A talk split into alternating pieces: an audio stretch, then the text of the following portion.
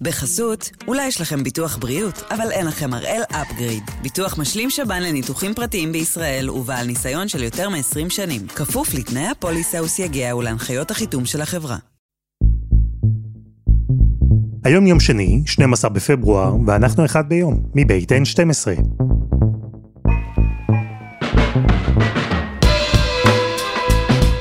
אני אלעד שמחיוף, ואנחנו כאן כדי להבין טוב יותר מה קורה סביבנו, סיפור אחד ביום, בכל יום.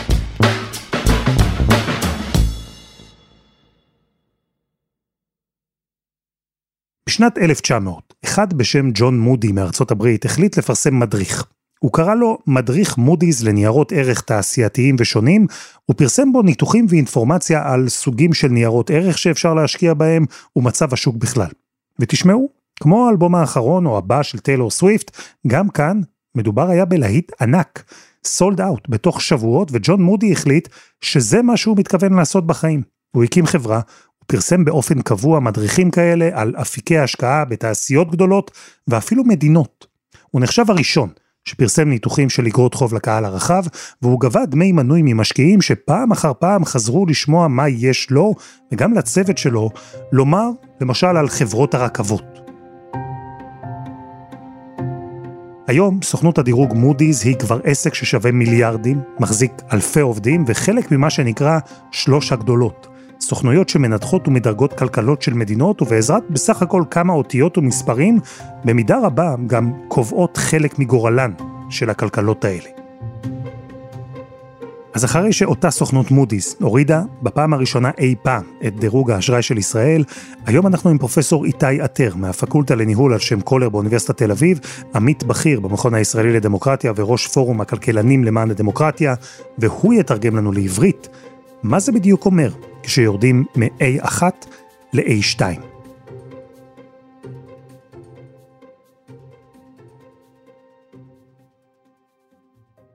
פרופסור איתי עטר, שלום. שלום אלעד. מקם אותי במפלס הדרמטיות, נניח בסולם של בין 1 אה, ל-10. עד כמה ההודעה של מודי'ס דרמטית?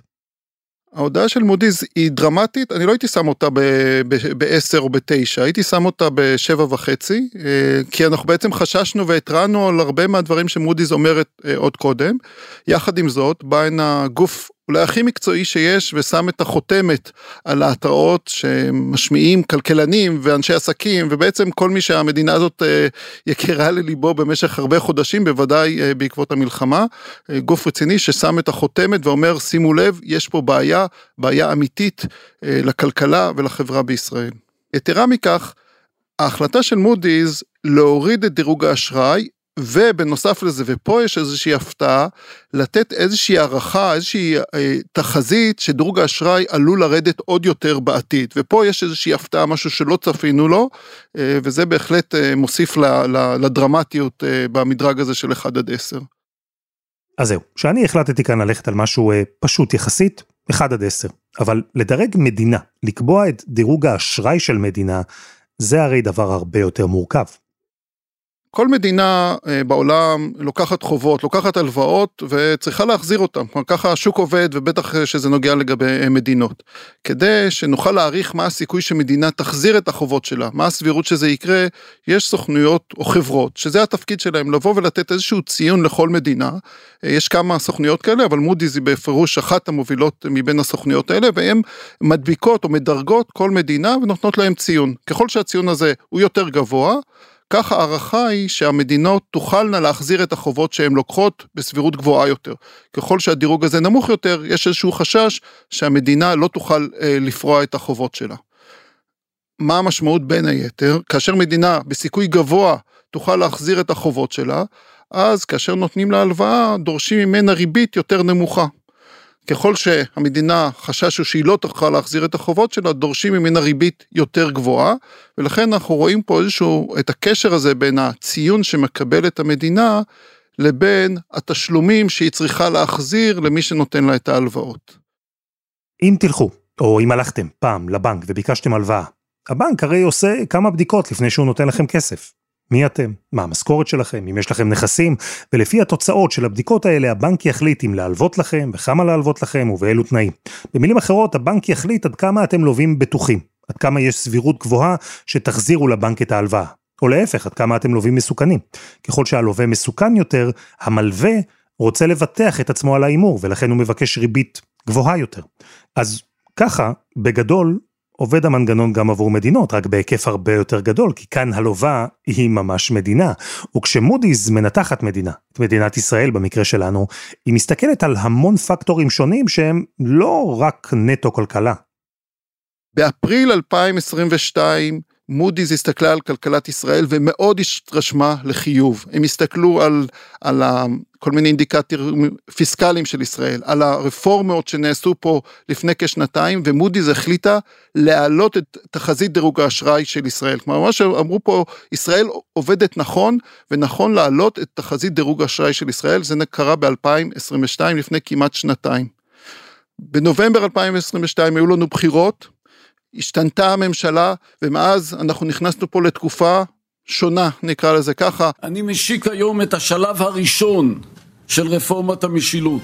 שלום לכם וערב טוב, וללא רק אזהרות של נגידים לשעבר ואנשי עסקים בכירים, אלא דברים מפורשים שאומר הערב נגיד בנק ישראל לראש הממשלה.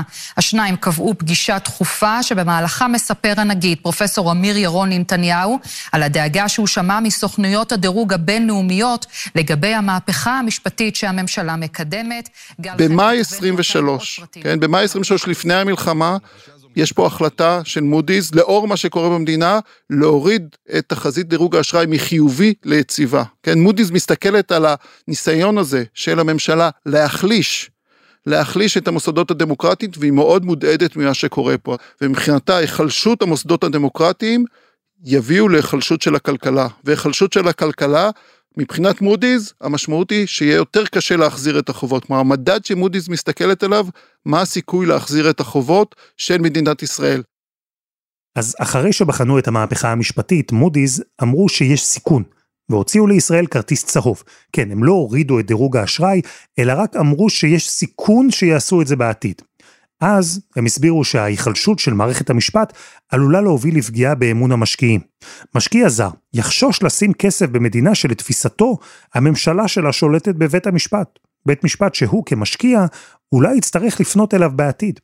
אלא שישראל לא הספיקה לסיים את פרק המהפכה המשפטית בהיסטוריה שלה, כשכבר נפתח פרק חדש, עולם חדש, מציאות חדשה, המציאות של 7 באוקטובר. ודווקא אז, וגם אחר כך, סוכנויות הדירוג לא מיהרו להוריד את הציון של ישראל. אז יפה, כלומר, אנחנו לא ראינו את זה, את ההורדה הזאת בשבעה באוקטובר, באיזשהו מקום בשבעה באוקטובר או יום או בשבוע אחרי, אה, מודי'ס נתנה עוד זמן למערכת הפוליטית והכלכלית לראות לאן הדברים הולכים, והם נתנו את הזמן הזה וחלפו שלושה ארבעה חודשים והם החליטו אה, להוריד את דירוג האשראי של היום. כנראה שבאיזשהו מקום הם רצו לראות כיצד המנהיגות הכלכלית והפוליטית של ישראל מתמודדים עם המשבר הזה, כן? האם יש פה צעדים, אה, נקרא לזה בוני אמון, או צעדים רציניים של הממשלה להתמודד עם זה, ובסופו של דבר, אחרי תהליך שגם הוא לוקח זמן, בסוף מודי'ס באה ומגיעה לארץ, נפגשת עם גורמים בארץ ומעריכים כיצד המערכת הכלכלית הגיבה למשבר, ואגב זה נכון מבחינתם, הם מסתכלים, הדירוג הזה של ישראל הוא לטווח הארוך, כן? אז זה לא נכון רק להסתכל באיזשהו מקום בטווח של שבוע או חודש או חודשיים מפרוץ המלחמה, זה איזשהו ניסיון להבין את ההתמודדות לאורך זמן, כן? ובסופו של דבר אחרי ארבעה חודשים, לאור מה שקרה פה בארבעה חודשים האחרונים, מודי'ס החליטה להוריד את דירוג האשראי. בסוכנות מודי'ס יש סולם כזה, שבו הציון הטוב ביותר הוא AAA, גרמניה שם, אוסטרליה שם, קנדה שם, יש עוד מדינות. זה מה שנקרא פריים, הכי גבוה שאפשר. אחר כך יש את AA1, AA2, AA3, מה שנקרא ציון גבוה. אוסטריה לדוגמה, AA1, צרפת, AA2, והקבוצה הבאה היא קבוצת ה-A. ישראל עד שלשום הייתה בקטגוריית A1, ועכשיו הורדה ל-A2. פולין שם איתנו, מלטה, סלובניה, בכדורגל היו קוראים לזה בית נוח. בהמשך מגיעות קבוצות ה-B וה-C, סיכון גבוה, או מה שנקרא אג"ח זבל. אנחנו לא שם. רחוקים מזה, עדיין בקבוצה שבה ההשקעה מוגדרת כבטוחה יחסית. אם כי, במסמך שמודי'ס פרסמו, הם לא הסתפקו רק בלהוריד את דירוג האשראי של ישראל, אלא גם אמרו שיש מצב שאולי תהיה אפילו עוד הורדה בעתיד הקרוב. החשש המשמעותי ביותר שמודי'ס מציינת זה המלחמה, והחשש הביטחוני שעלה פה בצורה ניכרת בעקבות השבעה באוקטובר, וזה הגורם המשמעותי להורדת הדירוג. יתרה מכך, כאשר אנחנו מסתכלים על התחזית השלילית, שהם מסתכלים על איזושהי יכולת של הורדה נוספת, הסיבה המרכזית שהם מציינים זה אם תיפתח חזית בצפון, כן, מול חיזבאללה, וזה כמובן יכול להחריף את הסיטואציה.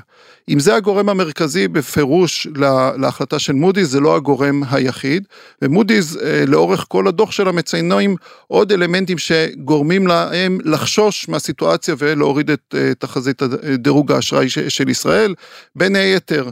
מבין השורות עולה ברור שיש פה איזשהו אה, חוסר שביעות רצון מהאופן שבו המנהיגות הכלכלית של ישראל אה, מתנהלת, אה, ומודי'ס אה, מציינים את זה.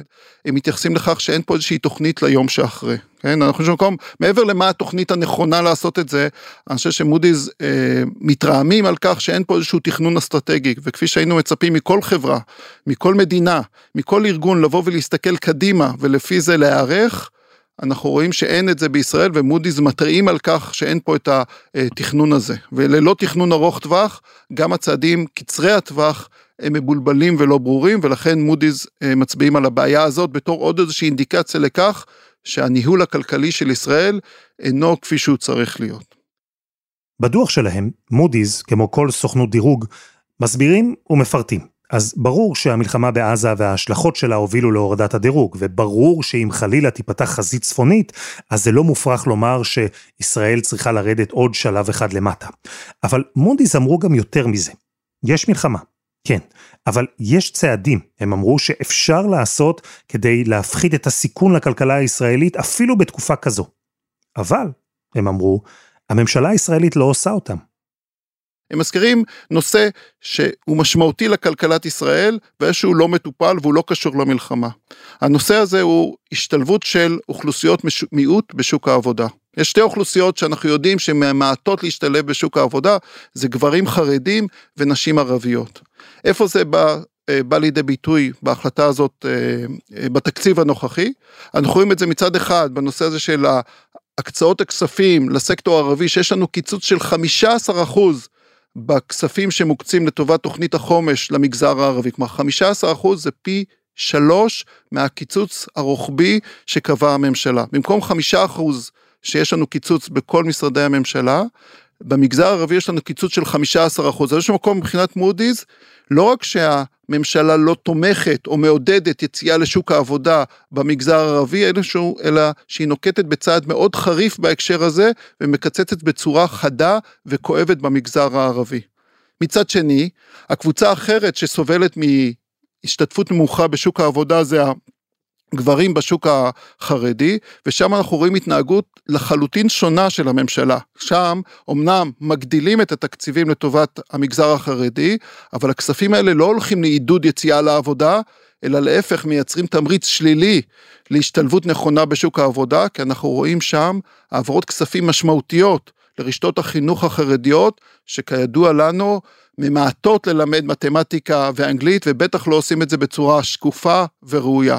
אז אם אני מנסה לחבר את זה לדוח של מודי'ס, לבעיה תשתיתית, אמיתית, של הכלכלה הישראלית, שבה אנחנו יודעים שאנחנו רוצים ונכון וחייבים לשלב את אוכלוסיות המיעוט האלה בכלכלה, אנחנו רואים שהממשלה שלנו פועלת בעצם בניגוד ובצורה שפוגעת ביכולת של הגופים האלה ובתמריצים של האוכלוסיות האלה להשתלב בשוק העבודה. מצד אחד מקצצים בכסף שמועבר למגזר הערבי, ומצד שני נותנים כסף לא טוב לטובת אי עידוד או תמריץ שלילי להשתלבות בשוק העבודה של השוק החרדי. אז אני כן חושב שיש צעדים שהממשלה הזאת יכלה לנקוט, וזה משתקף בדוח של מודי'ס ובהחלטה של מודי'ס להוריד את דירוג האשראי של ישראל.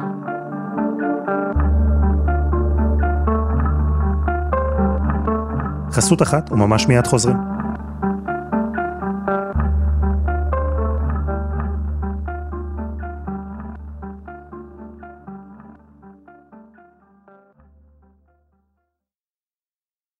בחסות, אולי יש לכם ביטוח בריאות, אבל אין לכם הראל אפגריד. ביטוח משלים שב"ן לניתוחים פרטיים בישראל ובעל ניסיון של יותר מ-20 שנים. כפוף לתנאי הפוליסה וסייגיה ולהנחיות החיתום של החברה.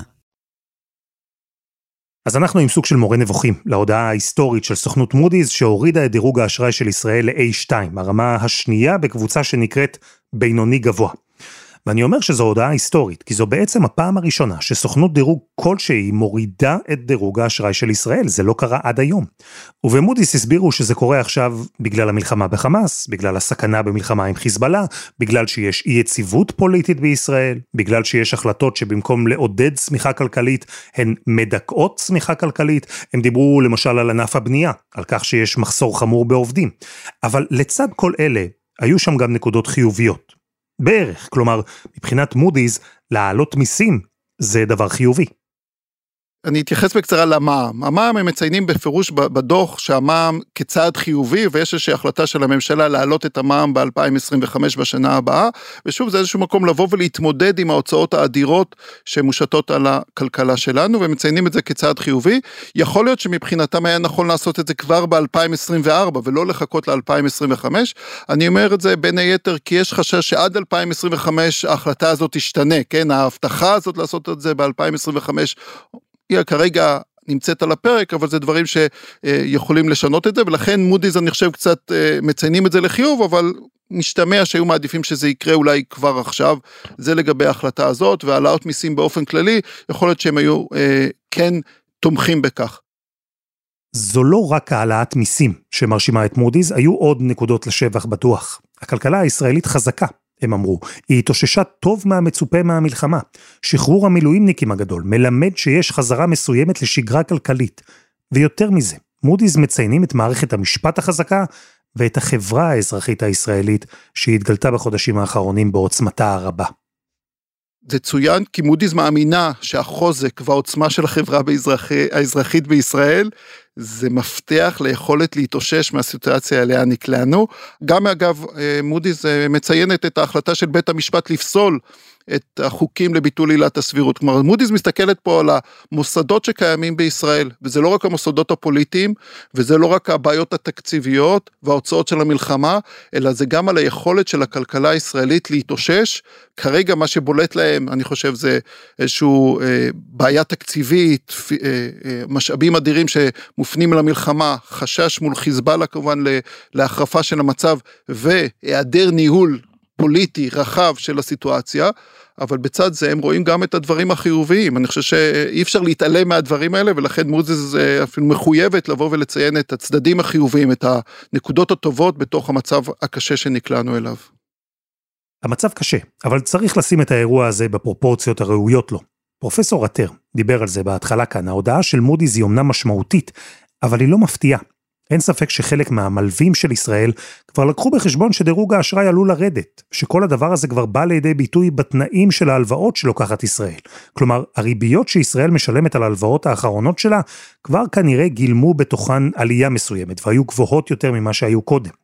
ועדיין, עכשיו זו כבר לא רק תחושה או הערכה, עכשיו הדבר הזה גם מגובה בדוח ובציון.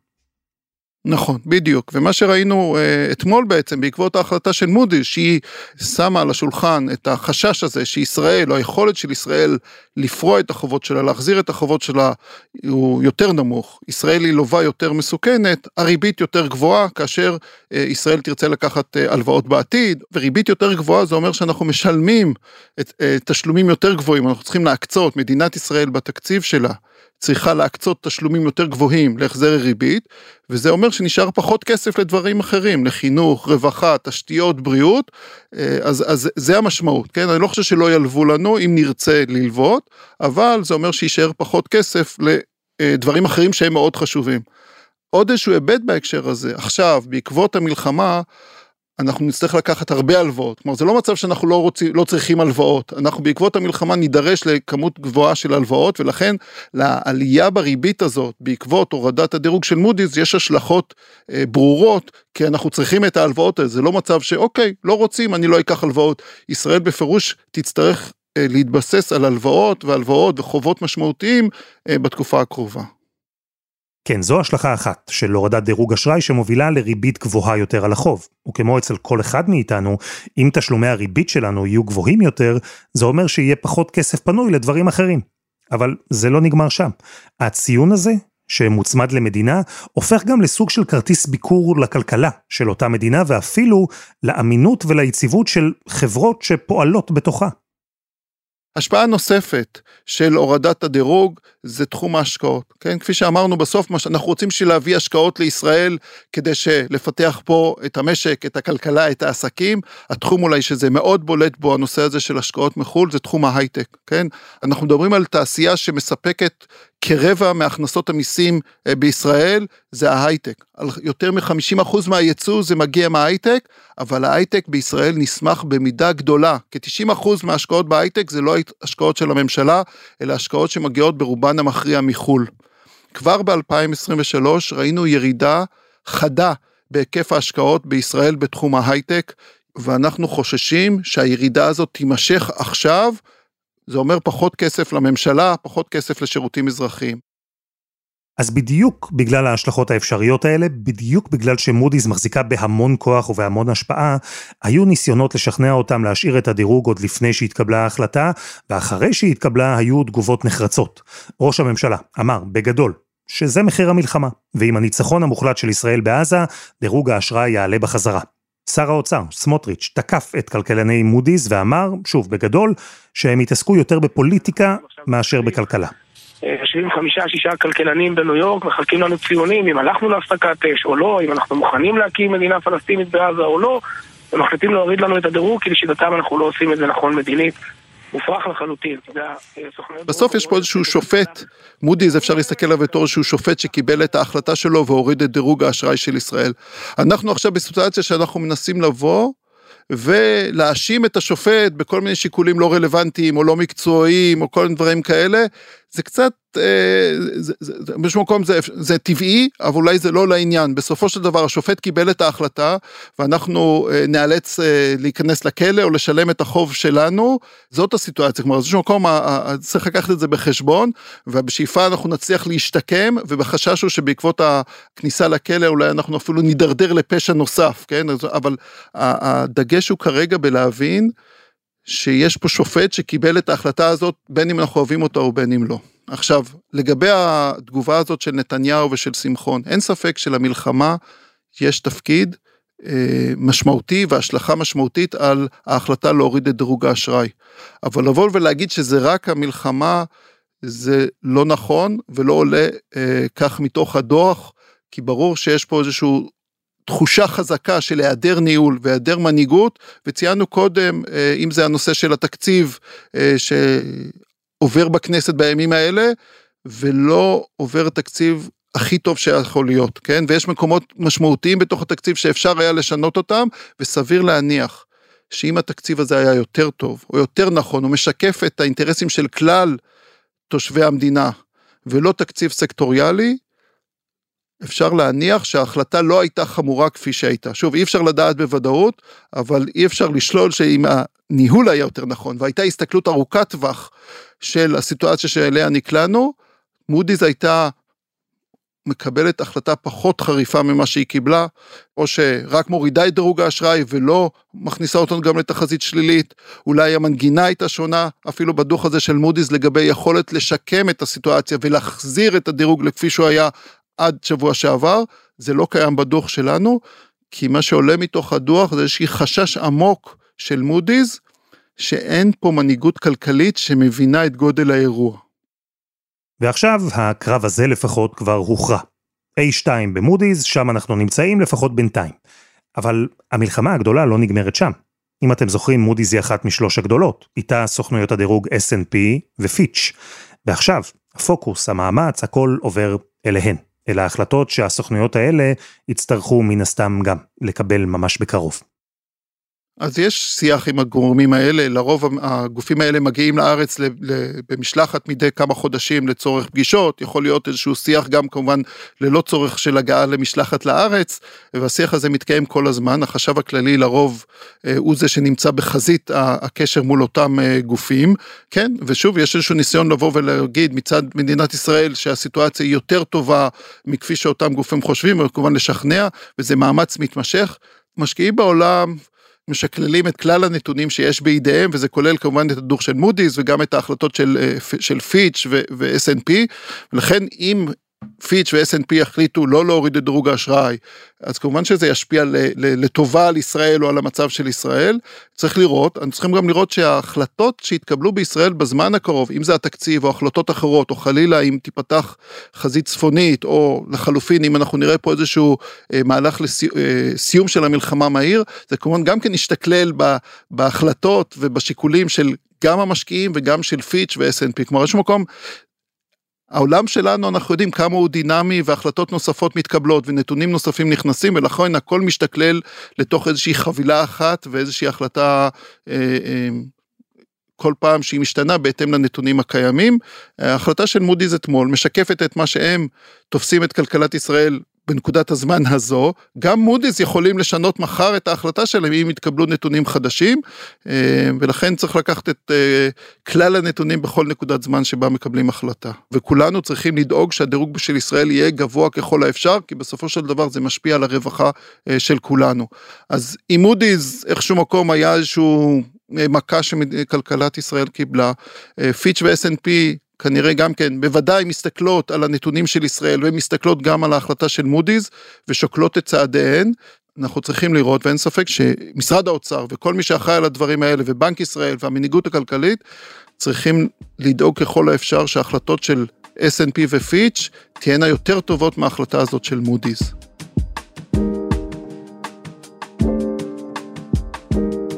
פרופסור איתי עטר, תודה. תודה רבה.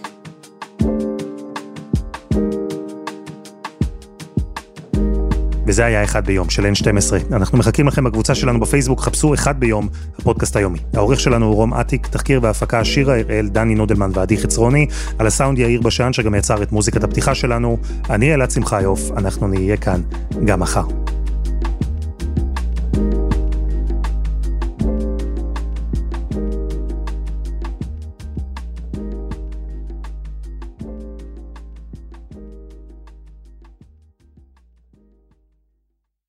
בחסות, אולי יש לכם ביטוח בריאות, אבל אין לכם הראל אפגריד. ביטוח משלים שב"ן לניתוחים פרטיים בישראל ובעל ניסיון של יותר מ-20 שנים. כפוף לתנאי הפוליסה וסייגיה ולהנחיות החיתום של החברה.